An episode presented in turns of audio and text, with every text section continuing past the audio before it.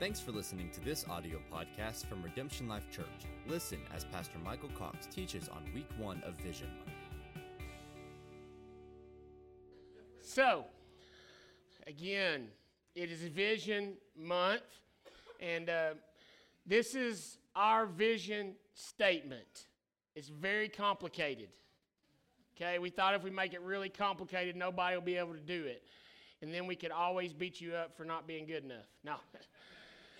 We wanted to make it really simple where everybody can do it and you can function with a body of believers and be successful in it. So we want to make it very simple. Our desire and our vision is to raise up disciples who love God, love people, and live truth. Love God, love people, and live truth. So over the next 3 weeks, we're going to jump into these two-word statements.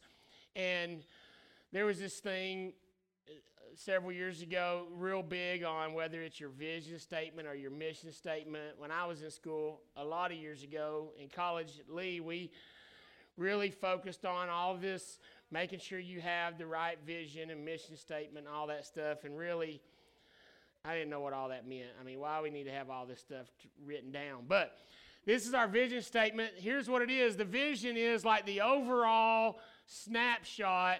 Like if we had a vision statement for a battle, we'd be like, we want to take over their base and put our flag there. That's our vision statement, our snapshot. So a snapshot of what we want to do as a body is raise up disciples to love God, love people, and live truth. Now you got to break down your vision statement into your mission. Okay? And so our mission is how we're going to accomplish that vision. So how we're going to accomplish raising up disciples that love God, love people, and live truth. That's what we're going to talk to you about over the next few weeks. And so today, we thought we would start with live truth. I'm kidding. We thought we'd start at the start. So Jahan got tore up down here. What's wrong with you people questioning me today? What? No. Huh? None of our videos go with that. Nothing works with that, Michael. So we're going to start at the beginning because we like to do that because we're not dyslexic. We go left to right, okay? And so I even heard somewhere that if you read it, that helps you understand it. If you see a picture, it reiterates it even more. Thus, these glorious stick figures that I've made. All right? So, love God is this guy worshiping the Lord. All right? How complicated is that? What's his name? Tim Hawkins goes through all the different styles of worship, okay? And you go to church and you got like goal, touchdown. You got like, I don't know what all they are, but I caught a fish this big, you know. Some, you start out like this. I don't remember what this one was, but there's all these different, carry the TV, you know, some people worship like this. So we just want people like extreme, and you got to do your legs too, because that's what the stick figure does. So you're not really worshiping if I don't see you like this on Sundays. And some people said we don't judge your worship in some of these videos. I don't know why, because I've been looking. I'm watching. If you don't do this, you ain't serious. You playing around. And love people. We already made you do it today. We made you touch that person beside you, even if they smell bad. We just made you do it, right? And so you got to do your legs too, though. So it's like a Broadway musical. You know, you got to do all this stuff. And then to live truth, you have to carry your Bible everywhere you go and hold it open with your legs spread like this, okay? And your elbows out. So this is how, it's pretty simple religion, but we're working on getting everybody on board. I would say all kidding aside, but there'll probably be more of it, so we'll just leave it here in the middle and keep doing it. But so Habakkuk 2:2 says, record the vision and inscribe it on tablets that the one who reads it may run. Now, I kind of had a little problem with that, not to question the Bible, but if we give you tablets, you can't run. I can't run without tablets. Never mind carrying tablets. Can you see Moses running down the mountain with the tablets? No, you can't run with tablets. So we put it on the screen. Thank God for technology, right? We'd be still trying to top it in tablets. I'd have to borrow some of Paul's stones from his fireplace.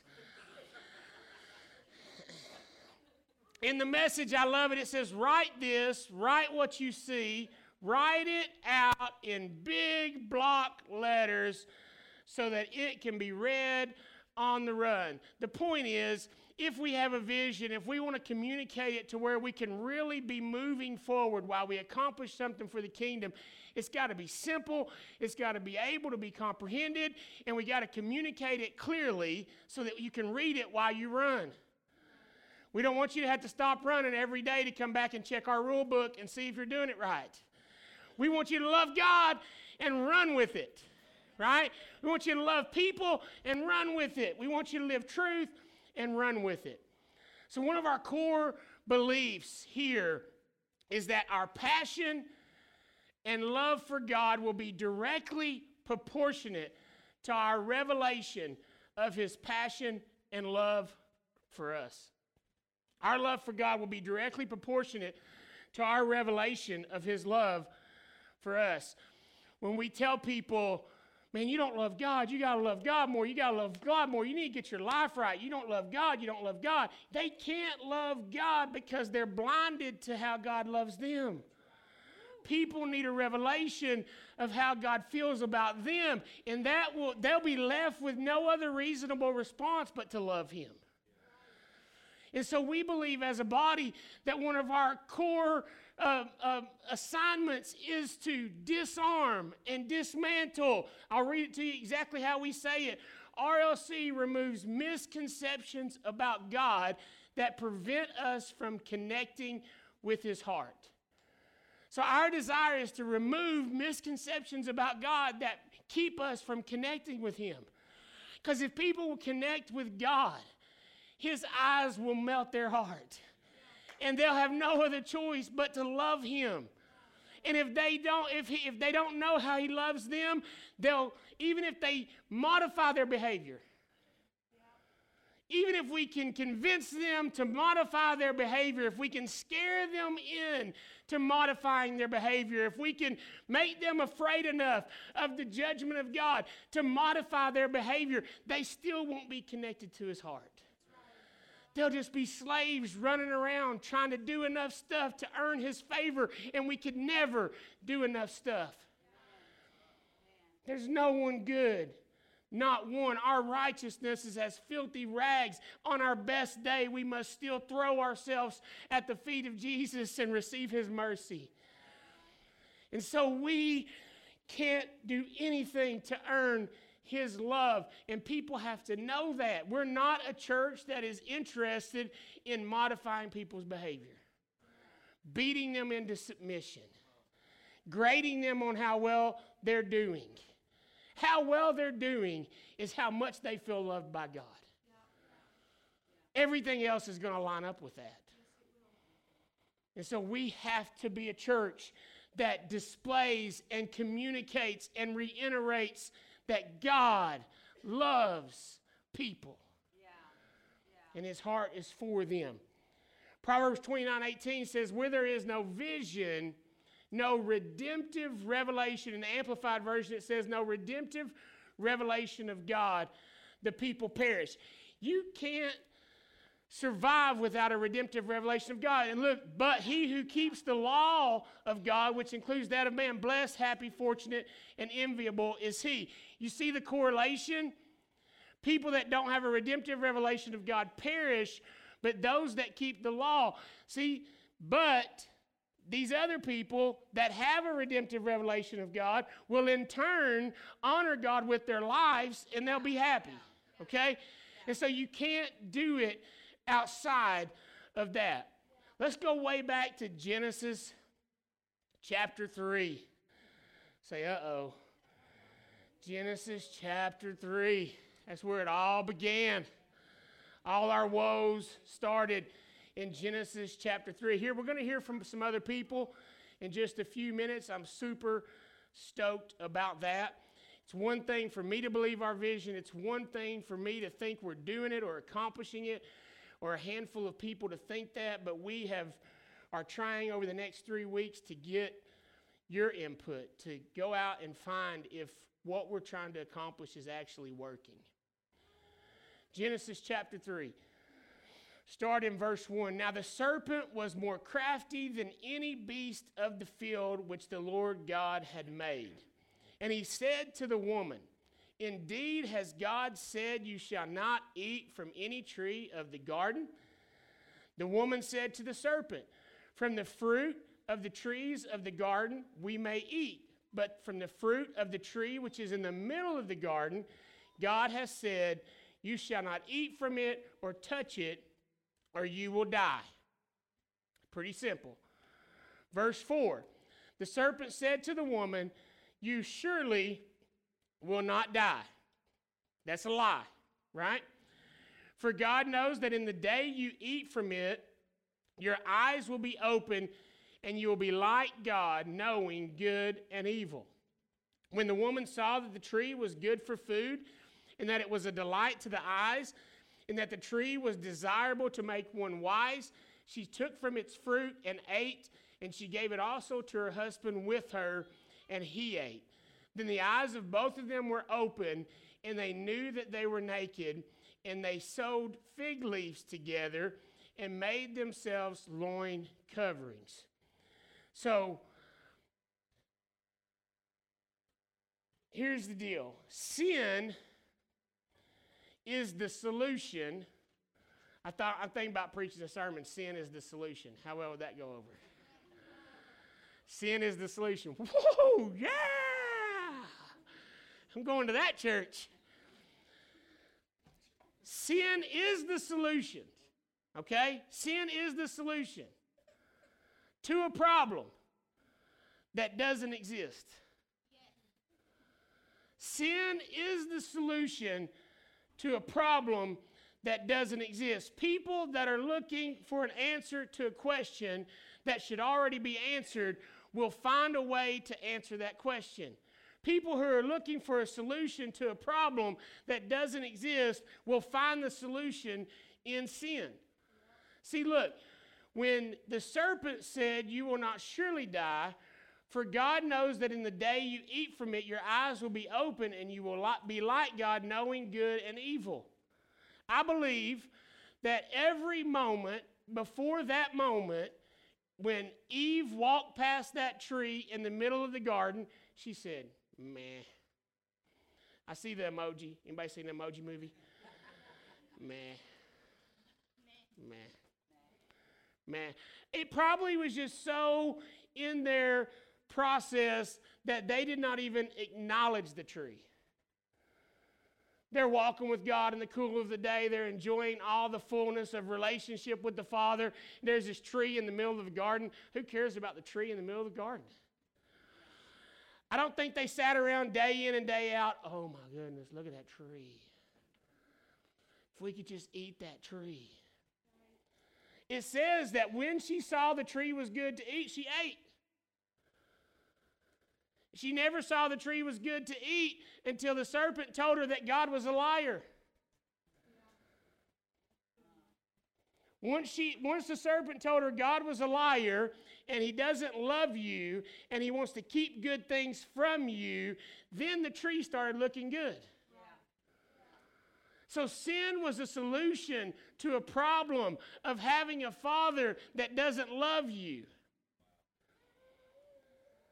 It was a made-up problem that didn't exist. And if anybody is involved in sin, it's not because they don't love God enough. It's because they don't know that God loves them. The tree never looks good. Destructive life choices don't look good. No one sits around as a child and says, "Man, I can't wait till I can drive so I can go get some crack."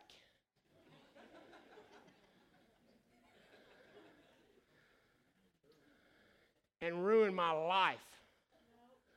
No one says that. At some point in their life, they begin to believe that they don't have a father that loves them and created them with a purpose and with a reason. And so they start searching for something to make sense, for something to bring fulfillment, and they end up in sin. But no one chooses sin unless they don't believe the Father loves them. Look at 2 Corinthians 11:3. But I'm afraid that as the serpent deceived Eve by his craftiness, your minds will be led astray from the simplicity and purity of devotion to Christ. Look at 1 John 2:15. Do not love the world, nor the things in the world. If anyone loves the world, the love of the Father is not in him. Now, we've always say it like, man, if you love the world, then the Father doesn't love you.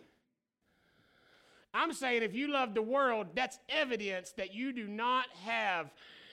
not received, you have not believed, you have not allowed into yourself the love of God to come in and consume your life and push out every desire for every other thing.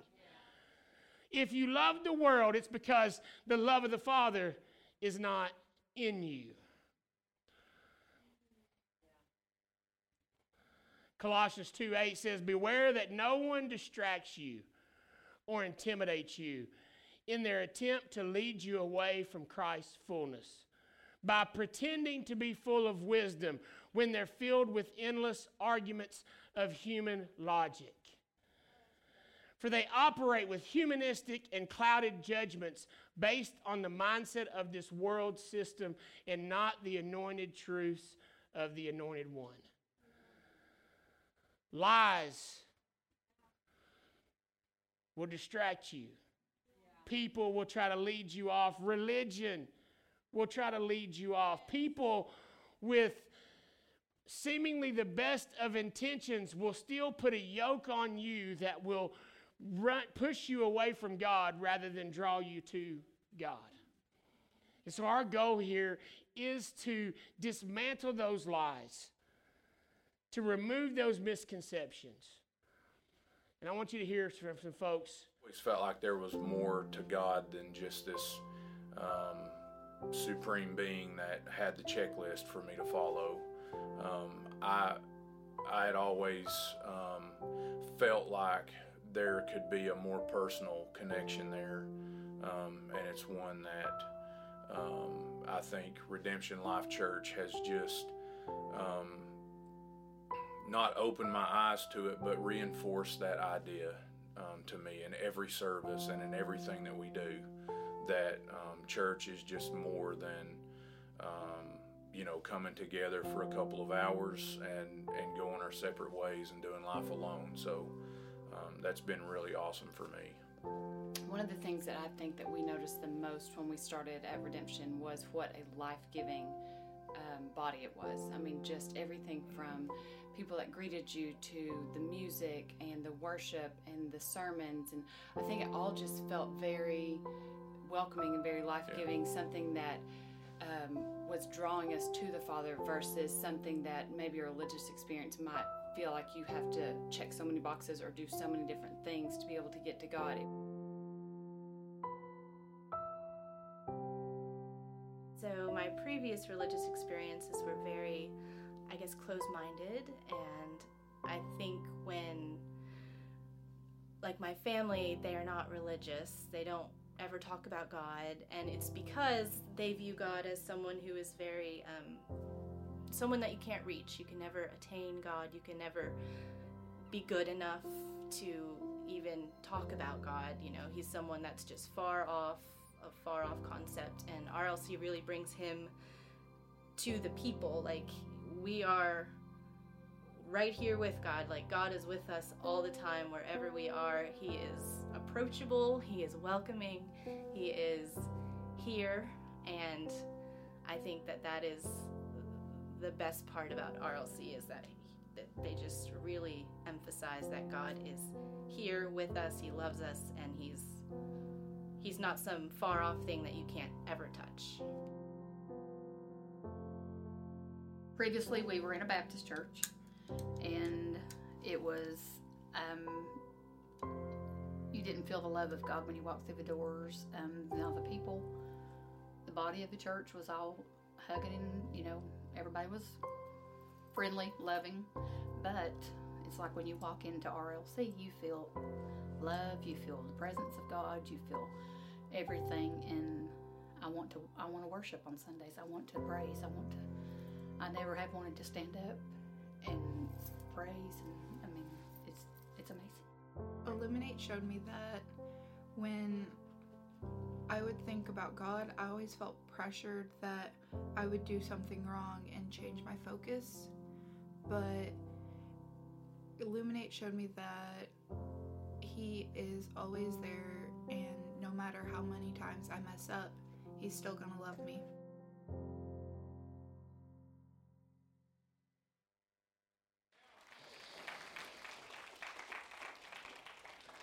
So that's what we're trying to accomplish. I know there's many, many more testimonies and many more stories, and we're going to keep trying to find those stories over the coming weeks. And so we exist to remove misconceptions about God that prevent us from connecting to His heart. And so we want to remove those things, remove those borders, those walls, those things, and then we want to host world-shaping encounters that reveal true identity as sons and daughters. It's one thing maybe for misconceptions to be removed, but you need to replace it with truth. Yeah. And so it's one thing to disarm those things and try to let you know that God loves you and cares for you, but we need to go further than that and let it continue to shape our identity. You know, James 1:14-15 says, "But each one is tempted when he is carried away and enticed by his own lust. Then when lust has conceived, it gives birth to sin, and when sin is accomplished, it brings death." And so that's what happens. That's what draws us into sin, the lies about God. But here's what we want to do in these life-giving, word-shaping encounters. We want to display the love of God in such a way that it entices people to Him. So if you rewrite, I'm not rewriting the Bible, but if you rewrite James chapter 1 and you kind of switch things around, obviously the adversary's intent is to carry us away by our own lust, and then lust conceives and gives birth to sin, and when sin is accomplished, it gives birth to death. But there has to be a way that we overcome that. So if we rewrite that, "But each one is attracted when he is carried away and enticed by God's love. Then when love has conceived, it gives birth to obedience. And when obedience is accomplished, it brings forth life." And so we want to have word-shaping encounters that just causes people to get carried away and enticed by the love of God. And that love of God would be received in them. And when they receive the love of God, it will conceive in them obedience. What will be produced in their life will be obedience. And it will give birth to life. The end result will be life. Look at Ephesians chapter 3. "So I kneel humbly in awe before the Father of our Lord Jesus, the Messiah, the perfect Father of every father and child in heaven and on the earth. And I pray that He would unveil within you the unlimited riches of His glory and favor, until supernatural strength floods your innermost being with His divine might and explosive power. Yeah. Then, by constantly using your faith, the life of Christ will be released deep inside you, and the resting place of His love will become the very source and root of your life. Then you will be empowered to discover what every holy one experiences, the great magnitude of the astonishing love of Christ in all its dimensions. How deeply intimate and far-reaching is his love. How enduring and inclusive it is. Endless love beyond measurement that transcends our understanding. This extravagant love pours into you until you're filled to overflowing with the fullness of God. Never doubt God's mighty power to work in you and accomplish all this. He will achieve infinitely more than your greatest request, your most unbelievable dream, and exceed your wildest imagination. He will outdo them all, for his miraculous power constantly energizes you.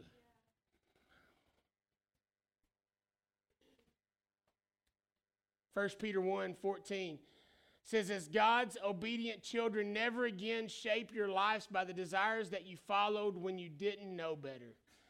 Instead, shape your lives to become like the Holy One who called you. For Scripture says, you are to be holy because I am holy. You know, you become what you worship. If you set your gaze on the holiness of God, his complete and lacking nothingness, that's what you will become. You know, when he says you are to be holy, for I am holy, I've talked about this many times, but that's a call, that's a command, and it's a charge. It's a promise. We look at it as like, oh man, don't tell me to be holy. No, he's saying you will be holy because I am holy and I'm your Father. And if you call me Father, you will display my love in your life and it will cause you to walk in fullness, completeness, lacking nothingness. And so we have to establish that knowledge, that revelation of who we are in him. And that is through worship. Hosting these worth shaping. You know, that's what worship means, worth shaping. And so when we encounter him and when we worship him and we declare who he is, it informs us of who we are. You can't sit around and sing about the greatness of God, the fullness of God, the overwhelming love of God without it changing you and transforming you. We don't want to just be conformed. We don't want to just have modified behavior, but we want to be transformed by the love of God. Show that other video, will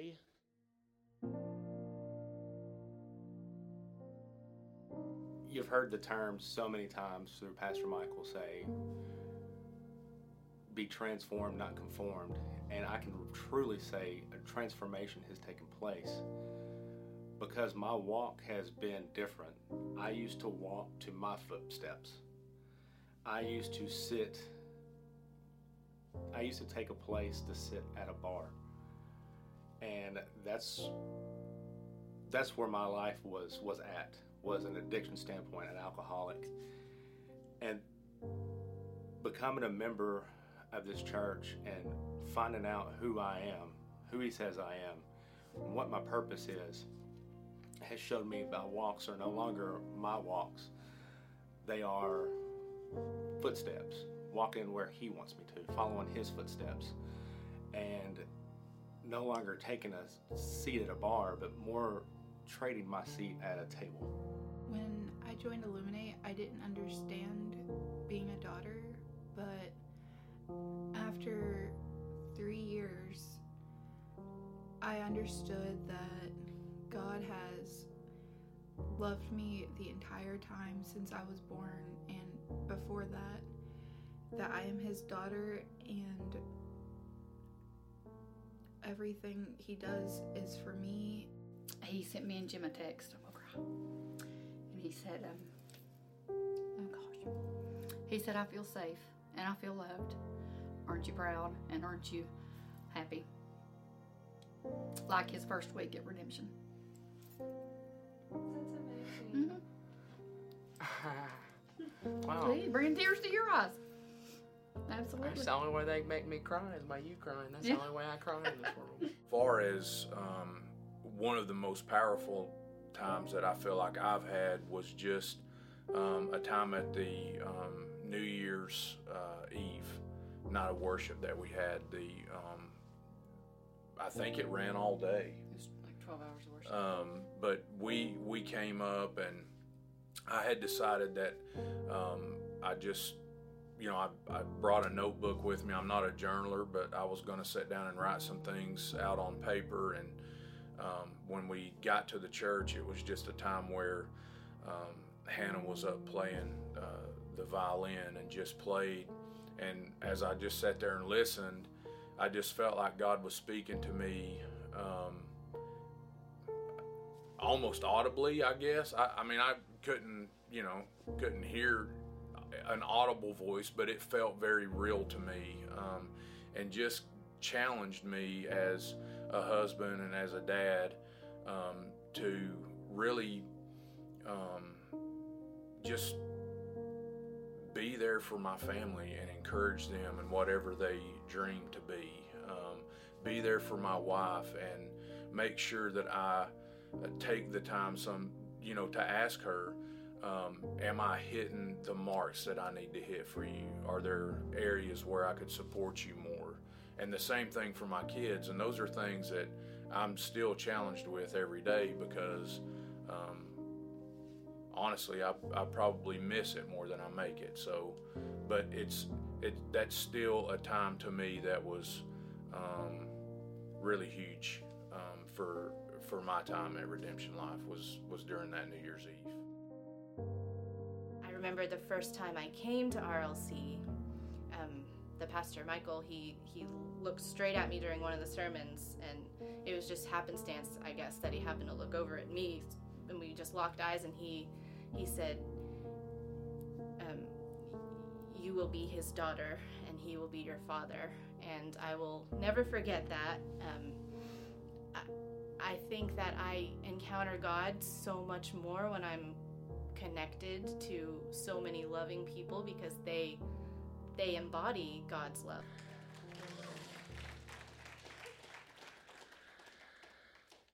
Ashley here? I'll just tell you that wasn't a coincidence. And I'll never forget that day. I don't know if I've ever been interrupted like that before or since. Just right in the middle of that sermon. And I did just catch your eye, man, and that's what God said. You will be. Amen. Amen.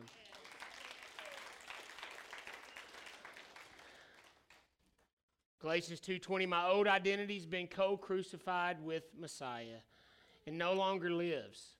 For the nails of his cross crucified me with him, and now the essence of this new life is no longer mine. For the Anointed One lives his life through me. We live in union as one. My life is empowered by the faith of the Son of God, who loves me so much that he gave himself for me and dispenses his life into mine. I thought those videos were so powerful, because when we talk about hosting these worship encounters, so many times we judge a worship encounter by the exuberance of the people in the room, of how powerful it was. Man, we had a great worship encounter today, man. People were just so enthusiastic. They were just running around and doing all kinds of stuff. I've seen so many things on social media that have left me wondering what happened that day in that church, because all I knew is where everybody ended up at the end, what position they were in. You know, it's like a tally. 5 people in the floor, 3 people in the back, 7 people under a pew, 6 people ran outside, And it's like, that's all awesome. But what changed? Those are all outward expressions, but what happened to their identity? What happened to who they were? Were they changed? Were they transformed? So I thought it was so powerful that you can't judge a worship encounter by a man sitting in the back while someone's playing a violin. You don't know what type of transformation is taking place in that moment when God's telling them to be a better father and be a better husband and make transformation in your life. You never know what's taking place, but we have to be faithful to host those encounters, to host the presence of God, to invite the presence of God, to send up a fragrance to His that is such sweet savor to His nostrils. We want to be a church that worship and host those encounters so that lives can be transformed. And so in those encounters, we provoke, number three, provoke connection with God on a spirit, soul, and body level. We hope that we provoke you. We hope that we provoke you.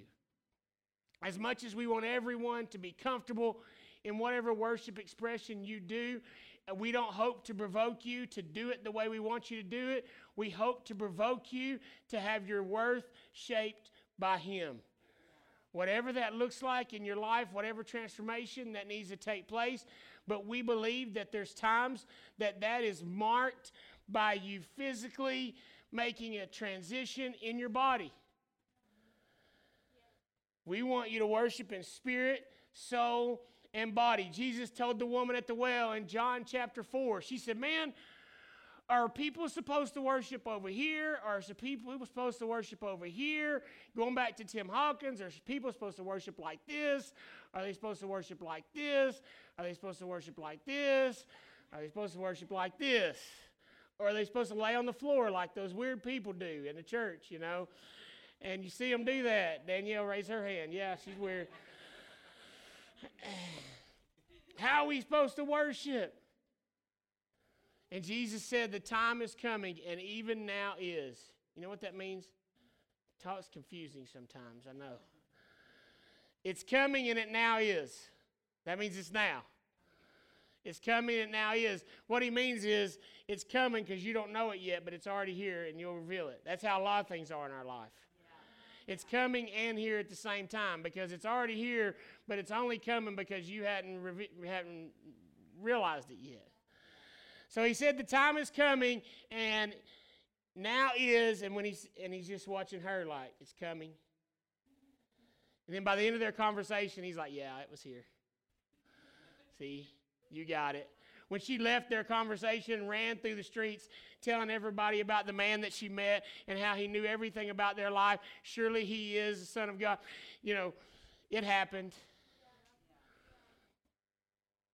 But he said, surely it's coming and now is that it won't matter if you're on that mountain or if you're in this position or this position or this position or this position.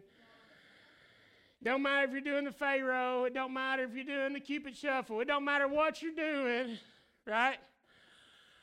It's going to matter whether or not you bring your spirit.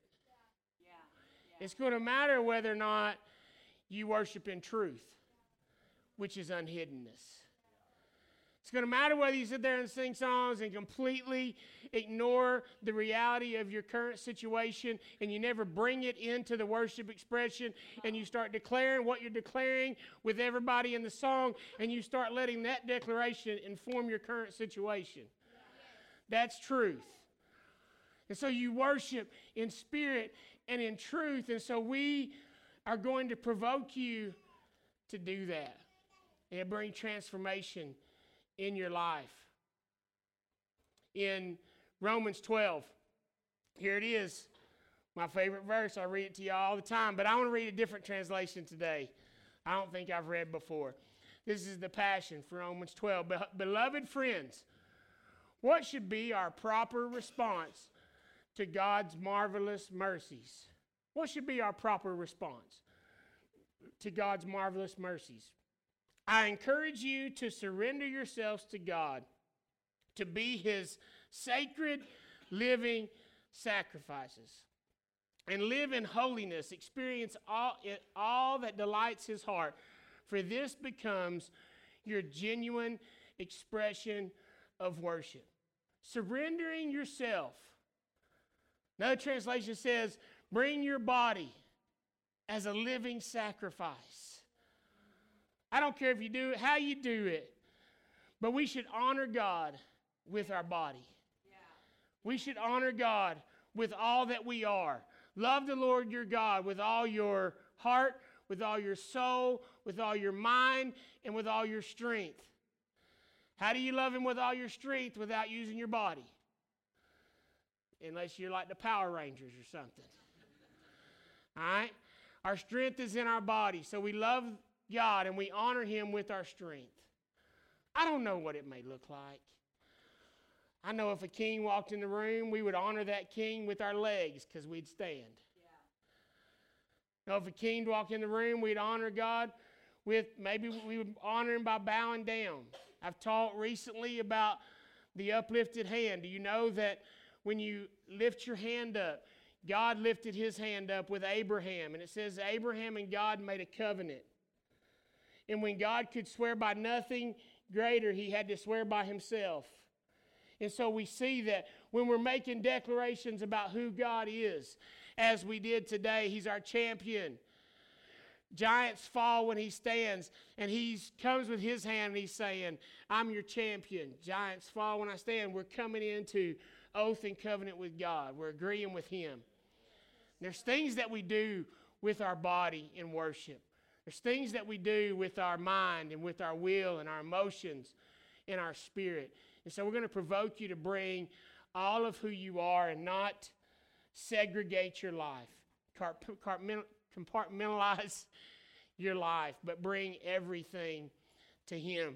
Isaiah 6:5 says, Then said I, woe is me, for I am undone and ruined, because I'm a man of unclean lips, and I dwell in the midst of a people of unclean lips. For my eyes have seen the King, the Lord of hosts. Look at Romans 2:4. Do the riches of his extraordinary kindness make you take him for granted and despise him?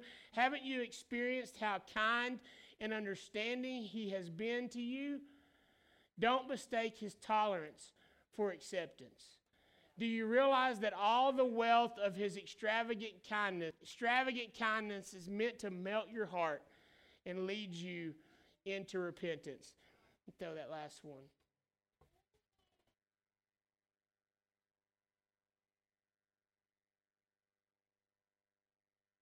I just feel more free to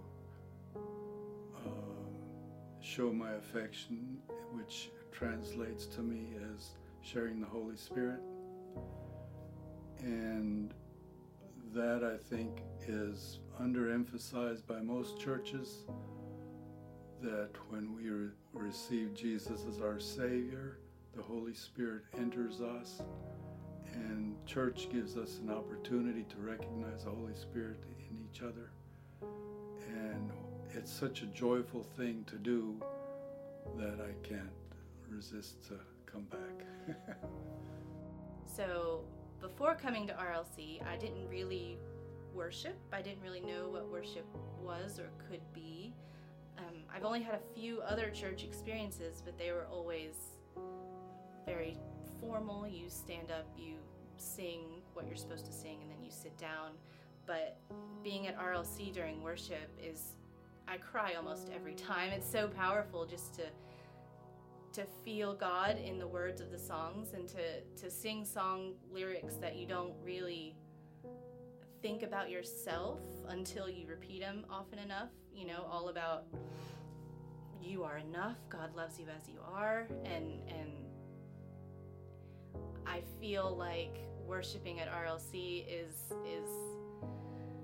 powerful because it opened my eyes to what worship could be.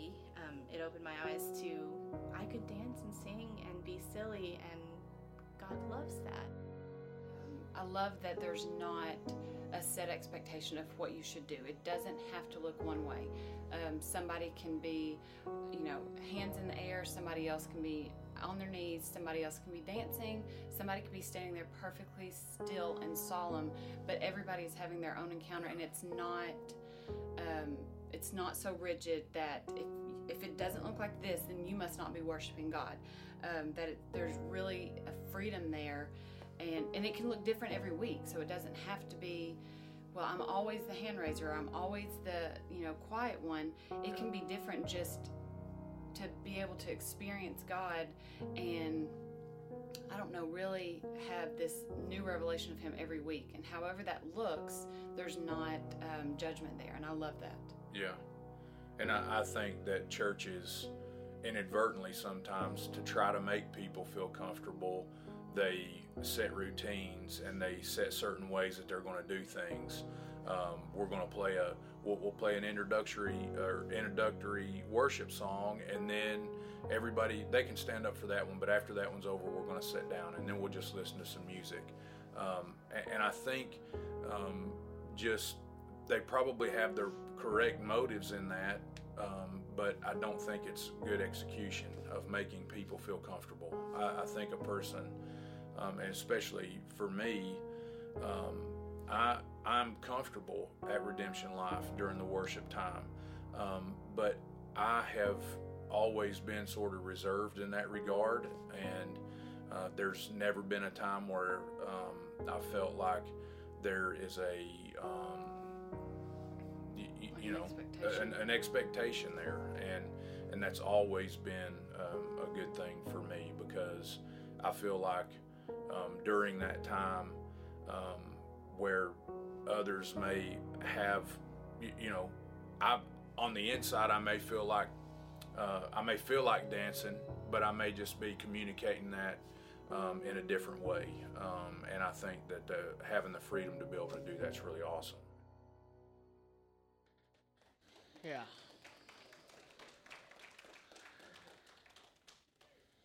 We try to be intentional, even to make sure that we're pursuing every facet of our vision. We try to be intentional, and so we kind of label different events, and if these events don't fit into our vision, we just don't do them. That's really refreshing, by the way. And so as a staff, it's been a few years ago, we looked at a book called Simple Church that I had went through before, and just trying to make it not so complicated. And so our Sunday worship gatherings, what we have here on Sunday, this is a love God encounter. The whole emphasis, there's some, obviously we're going to tell the truth, so it was going to affect you living truth, and there's going to be opportunities, and we think living truth, you see under the living truth, there's your house, there's the church, and there's your workplace, and so we believe that living truth is you serving in every area of your life. And so you should let the truth of God flow through you into your home. The truth of God should flow through you into your workplace. Now, we as a body try to formulate, if you will, or just find ways to help you release that serving gift.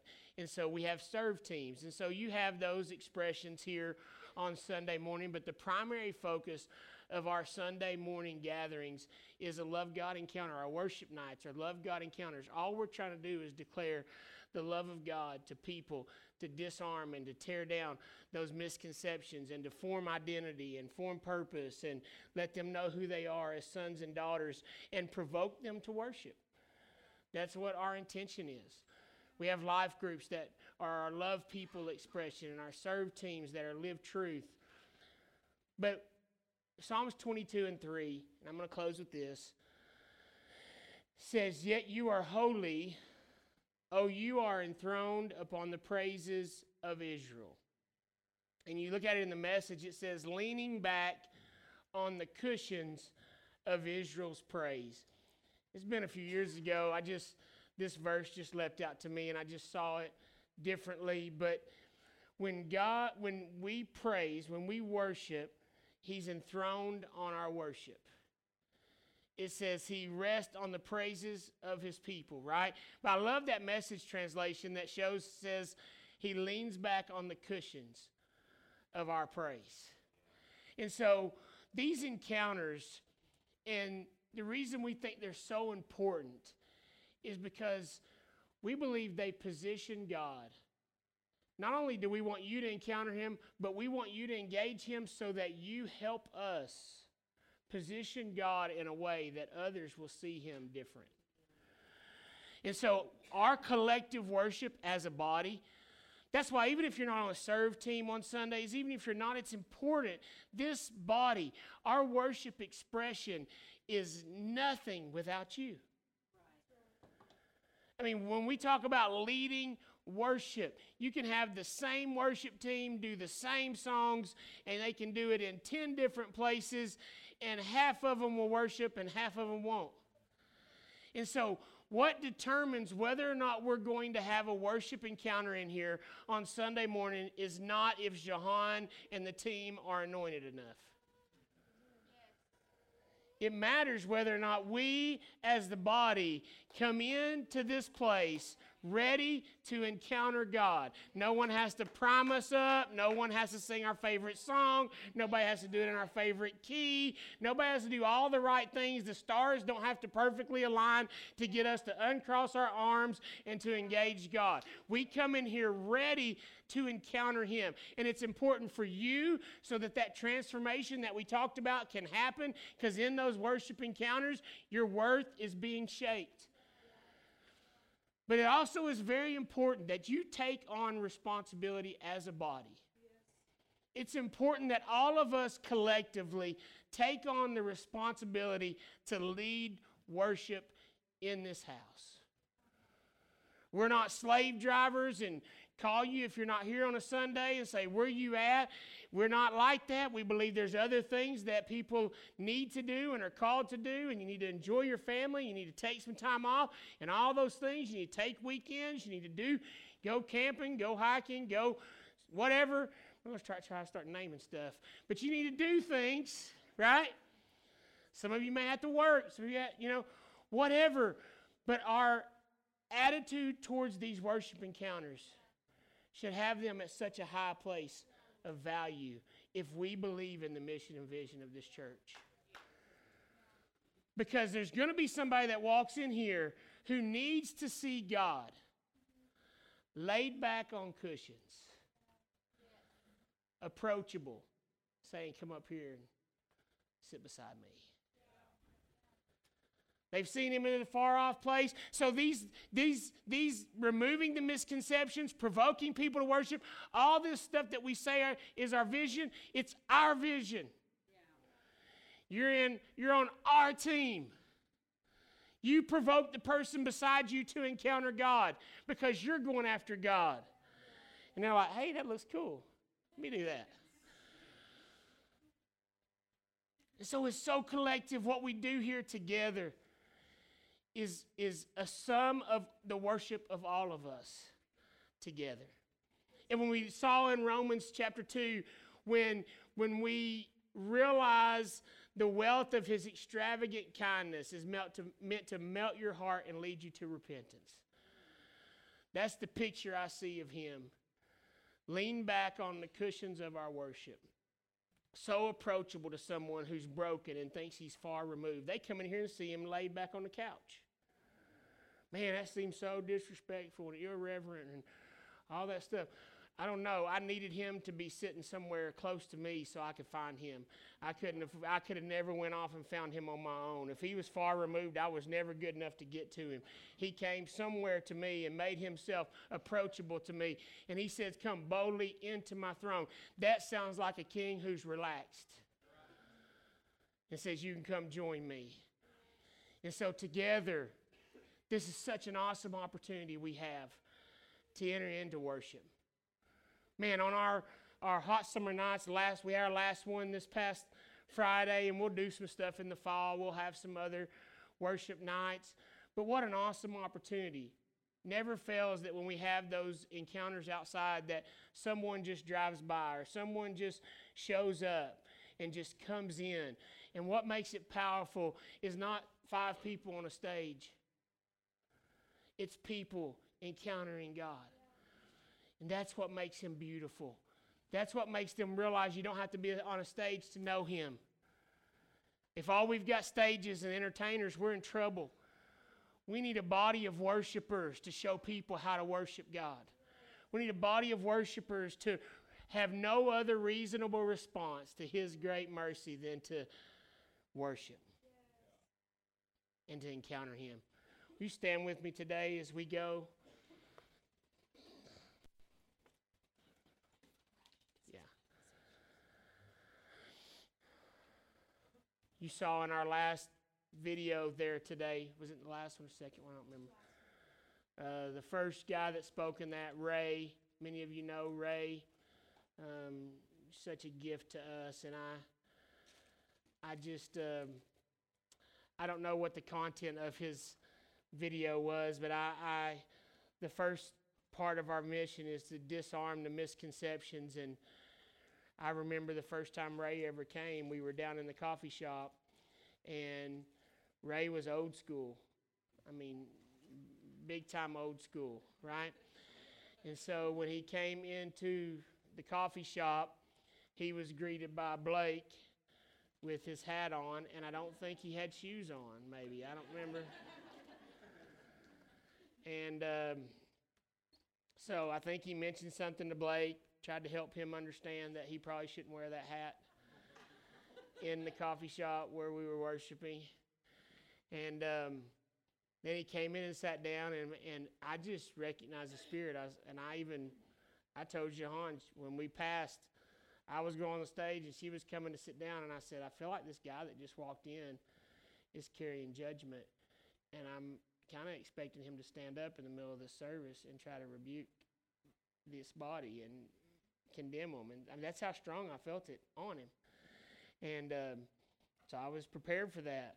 And so when the worship team was going to sit down, Josh Morton, long-haired Josh Morton, who he's away at college now, but he was barefoot, I think, and had a beanie on his head or something. And he came off the stage and walked right up to this guy, Ray, and gave him, just bear hugged him. And I was just like, what is God doing to this man? And so then I got up, and like I had on blue jeans, and I don't remember what I was wearing that day. And so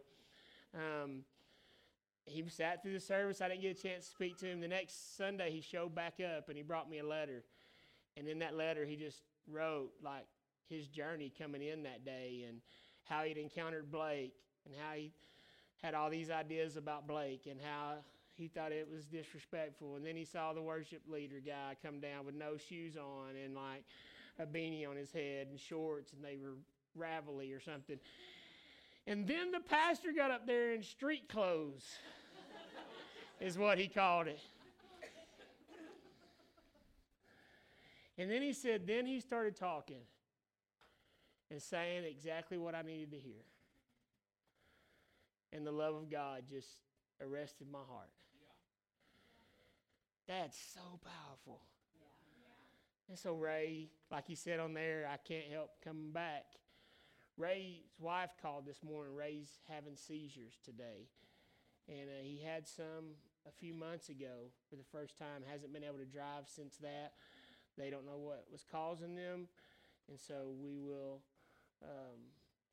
try to follow through with that today and figure out what's going on with him. But I just want you guys to pray for him as we leave today. And prayer team, if you want to come up, in case somebody wants special prayer today, that would be awesome. Can we just pray together over Ray, and then we'll transition to something else? Lord, we just lift up Ray Latte to you right now, God. Lord, you know him and you love him, and he knows you and he loves you. Lord, we thank you for his life. We thank you for his smile. We thank you for his tenderness and his love that many of us in this place have encountered. What a gift to the body of Christ. What a gift to this body in particular. What a gift to this pastor and his family. What a gift Ray Lottie is. And so right now, I just, in the authority that you've given to us as believers, I just go to war against seizures right now. Seated in a place of authority, I just get to say, come and go to principalities and powers. So right now, I curse the spirit of infirmity. I curse anything that would cause Ray to have seizures. I command you to loose him and let him go. Release him in Jesus' name. Peace that passes all of understanding, invade his heart and mind in Jesus' name. Undergird his wife right now. Give her peace and comfort in Jesus' name. Thank you for healing. Thank you for total restoration. Thank you for miracles that still happen. Thank you for healing that still flows. We thank you. We thank you. We thank you. We say seizures are illegal in Ray's body in Jesus' name. They're illegal.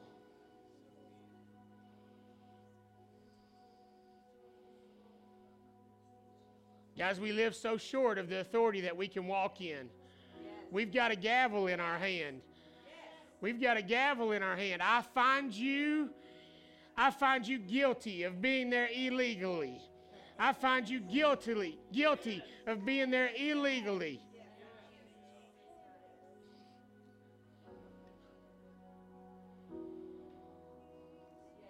We bind you, spirit of infirmity, and we cast you out. You are dismissed. You can leave. In Jesus' name.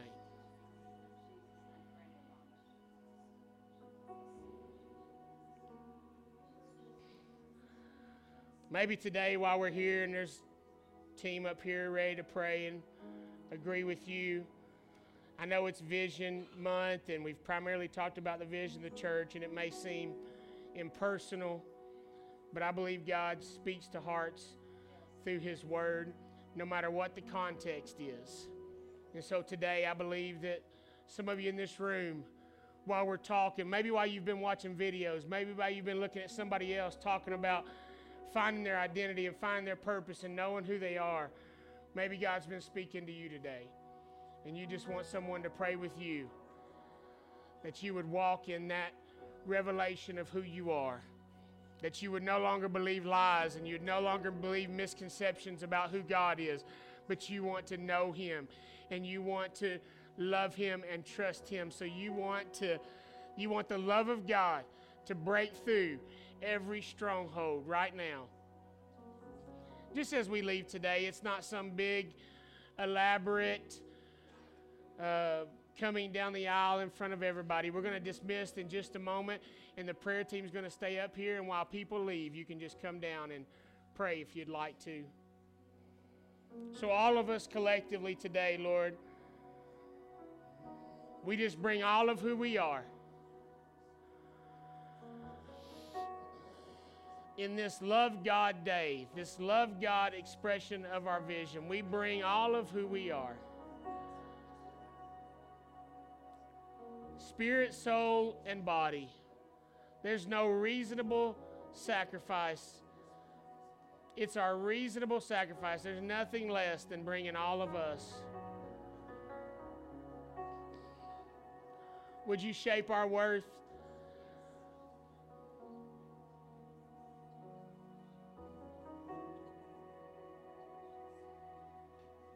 Would you tear down strongholds in our mind? Would you break through religion? Would you break through every thought that's contrary to your word? Every thought that says we're not good enough to approach you. Every thought that says you don't love us because we messed up. Every thought that says that somehow you're far removed and untouchable and unreachable. Would you come and destroy those mindsets today? Would you be honest and worship in spirit and in truth in your seat right now? And would you just whisper to Him, God, I've believed lies about you. I'm tired of believing lies about you. I'm tired of believing these false things about you. I want to encounter your love. I want to experience who you really are and how you really feel about me. Today, I open myself up to your love. Flood my life with your love.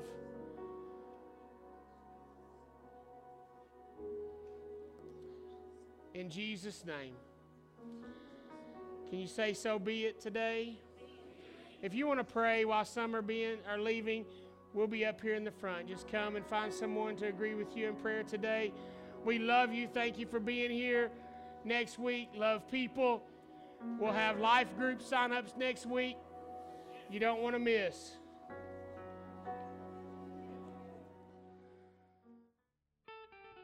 Thanks for listening to this audio podcast from Redemption Life Church.